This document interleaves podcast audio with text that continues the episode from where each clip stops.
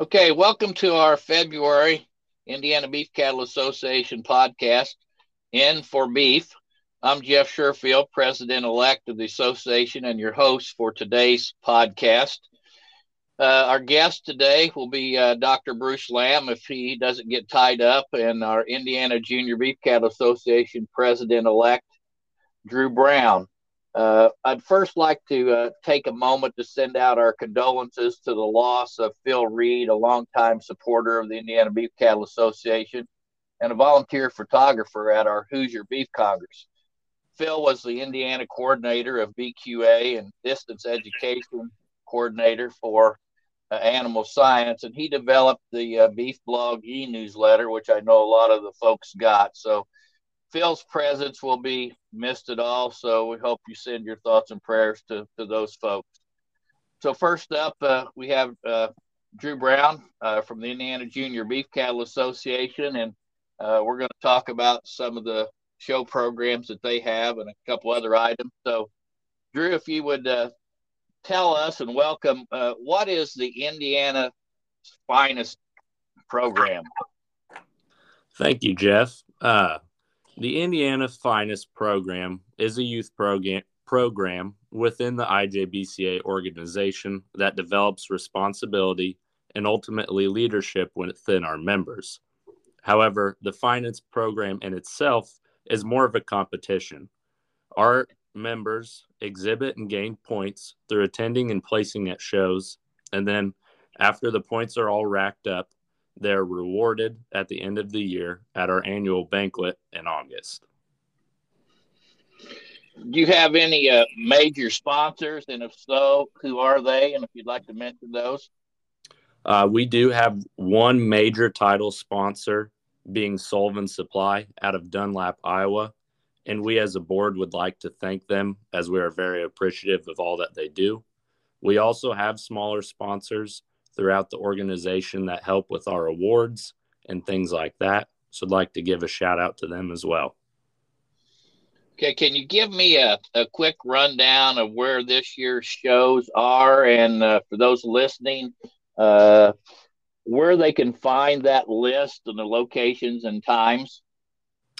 Absolutely. So, our Indiana's Finest program consists of 35 rings, starting with Hoosier Beef Congress in Indy and ending with St. Joseph Valley Cattlemen's uh, the St. Joseph Valley Cattlemen Show ending in July.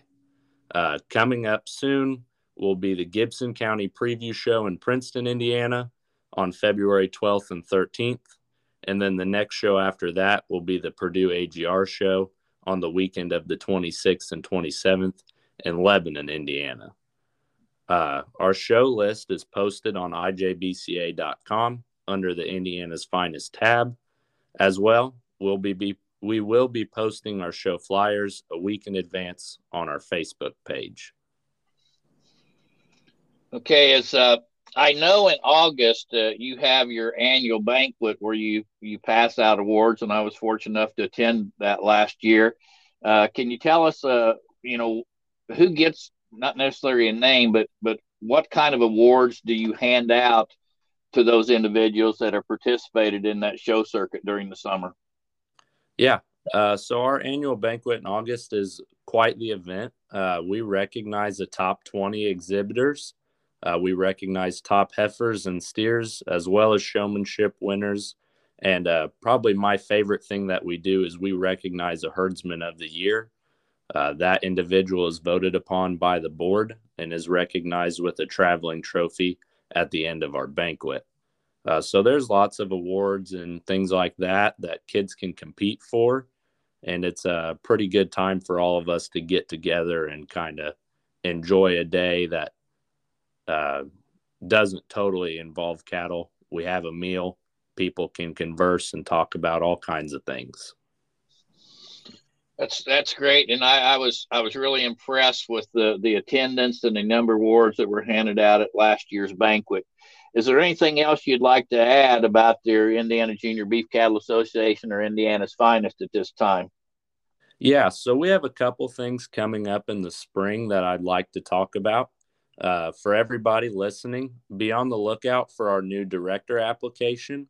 Uh, so anybody that's over the age of 15 and under the age of 21 can apply on our website to become a board director, which has been an incredible experience for me and many others. And then, secondly, the IJBCA organization offers a grant. Uh, we give away two $500 grants, and that application will become available online very soon. Uh, both of these deadlines are on May 1st this coming summer. So make sure to check those out. Now, I may throw you a curveball here, uh, Drew, but uh, besides points in the Indiana Finest, you can sign up for points in another program as well, can't you? You can sign up through Ryan Rash's program as well. However, you have to sign up through the IJBCA organization first to get your Indiana points. And then from there, you can go ahead and sign up to the national organization. However, you have to go state then national to receive your points. Okay, thank you, Drew, for your time this morning, and uh, you know I want to give a shout out to your sponsors as well, who have uh, just done an exceptional job uh, keeping your organization rolling, and your officers and your directors have just done a super job for the kids here in Indiana. Yeah, thank you for having me on here. All righty. Thanks again, Drew. Next up, we have uh, Dr. Bruce Lamb. And so, welcome, uh, Dr. Lamb. I see you're you're on with us now. Uh, one of the presentations that we didn't get to sh- uh, didn't get shown much at our area meetings, uh, you know, in December and January, was uh, concerning anaplasmosis. And I personally know of a few herds that have had to deal with this in the southern part of the state. And if I remember right, probably 15, 20 years ago, uh, I had one case of it here on, on my particular farm. So uh, I do know that it's that it's an issue and it's becoming maybe more of an issue, I would guess. So, Bruce, uh, Dr. Lamb, can you tell us exactly what is anaplasmosis? Sure, and and this is something that we see periodically. It's not something that hits every year, uh, but like you say, it has become a little more prevalent, especially in the, in the southern part of the state in recent years. Anaplasmosis is a, an infectious disease of cattle that causes uh, anemia. It can cause abortions, and it, if gone far enough, it can cause death. It's a caused by a blood parasite uh, caused uh, called anaplasmosis marginale. That's not really significant there, but um, it is a, a blood-borne disease, a parasite that that gets in the blood. Uh, and this is uh, common signs, as I said, of, of anaplasmosis are anemia and, in severe cases, death.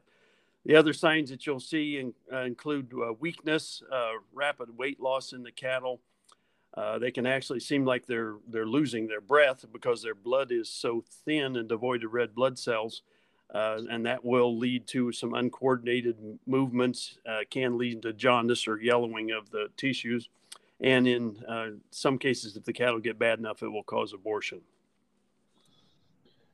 Okay, so you you give us some of the the symptoms, you know, of what we would see on the farm in a cattle herd, but uh, yes. how is how is it spread? Okay, it, it is like I say, it's a blood blood disease, so it is spread by anything that can penetrate the body and introduce into the bloodstream. The most uh, common uh, spreader of anaplasmosis is the wood tick. Um, this this this parasite can actually even multiply in in the wood tick uh, to cause further uh, problems. But there are some other ways. Uh, it's it's a, a vec- what we call a vector-borne disease. So it has to be introduced through the skin. It's not passed from cattle directly to cattle by nose contact like respiratory viruses are. Um, the other things that uh, sometimes we as people can cause problems with this if there is anaplasmosis in a herd, uh, such things as uh, dehorning, uh, tagging, uh, animals, any kind of surgical procedures.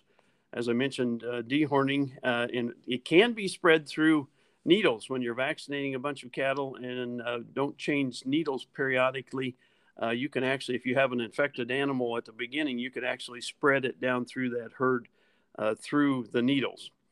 Tattooing, any, anything that causes a, a, potential introduction into the bloodstream uh, can spread anaplasmosis. And, and also biting insects, uh, including the, the biting flies, the midges, and uh, those type of things. Uh, um, well, horse flies are another one that can do that because they take a a blood meal. So anything that we can introduce a, a, a vector can transmit uh, this disease. Okay, and finally, Dr. Lamb, is is there a, a, treatment or prevention? And if so, you know, what's what's the recommendations? Okay, you need to, of course, work with your your veterinarian uh, in that. Uh, it anaplasmosis can be treated with with antibiotics. the ones that are going to be used are going to require a veterinary client patient relationship. So um, you need to involve your veterinarian if you suspect that you have that, and you can do some testing to find that out. Uh, so treating once they have it uh, would, would be done with antibiotics. There are some preventative measures. Vaccination is not widely used, um, so there are other methods through mineral and feed supplements and that to get antibiotics into the to the animal that you can uh, use. But um, like I say, you need to work with a veterinarian to uh, to get a diagnosis first, and then uh, you can establish a treatment and and a preventative program to minimize the effects of it. Okay, thank you, Dr. Lamb. I, I, appreciate your your time, and if you would kind yep. of stay on the line here until the end, so we can uh, go through the shutdown procedure, we'd appreciate it. Okay, we'll do. Okay, Thank again, uh, for those of you that have uh, tuned in, please remember that the Indiana Beef Cattle Association is here for the cattle producers. Uh, if you're not a member, please consider joining. And uh, I think our dues are $75 a year. If you need more information, you may go back to our January podcast uh, on membership information, or you can check out our website. We also have a Facebook page, or you can call the IBCA office uh, for that information. But we'd encourage you to become a member of the organization. I'd also encourage you to contact the office if you have any suggestions for future topics for the podcast, or if you have any questions in general uh, about the Indiana Beef Cattle Association, because they're they're there to serve you. Uh, so when the link of the podcast is posted, we ask you please share with those in the cattle business that might be interested in the topics in our podcast number of listeners will determine whether we continue with the podcast or uh, you know if the viewership is listenership is not very good you know it may not be something we continue. But again we thank you for listening to in for beef and uh, we thank bailey and kirsta for helping set up the technology part of the program to, to make this all work. So again uh, jeff sherfield your host uh, signing off today. Thank you very much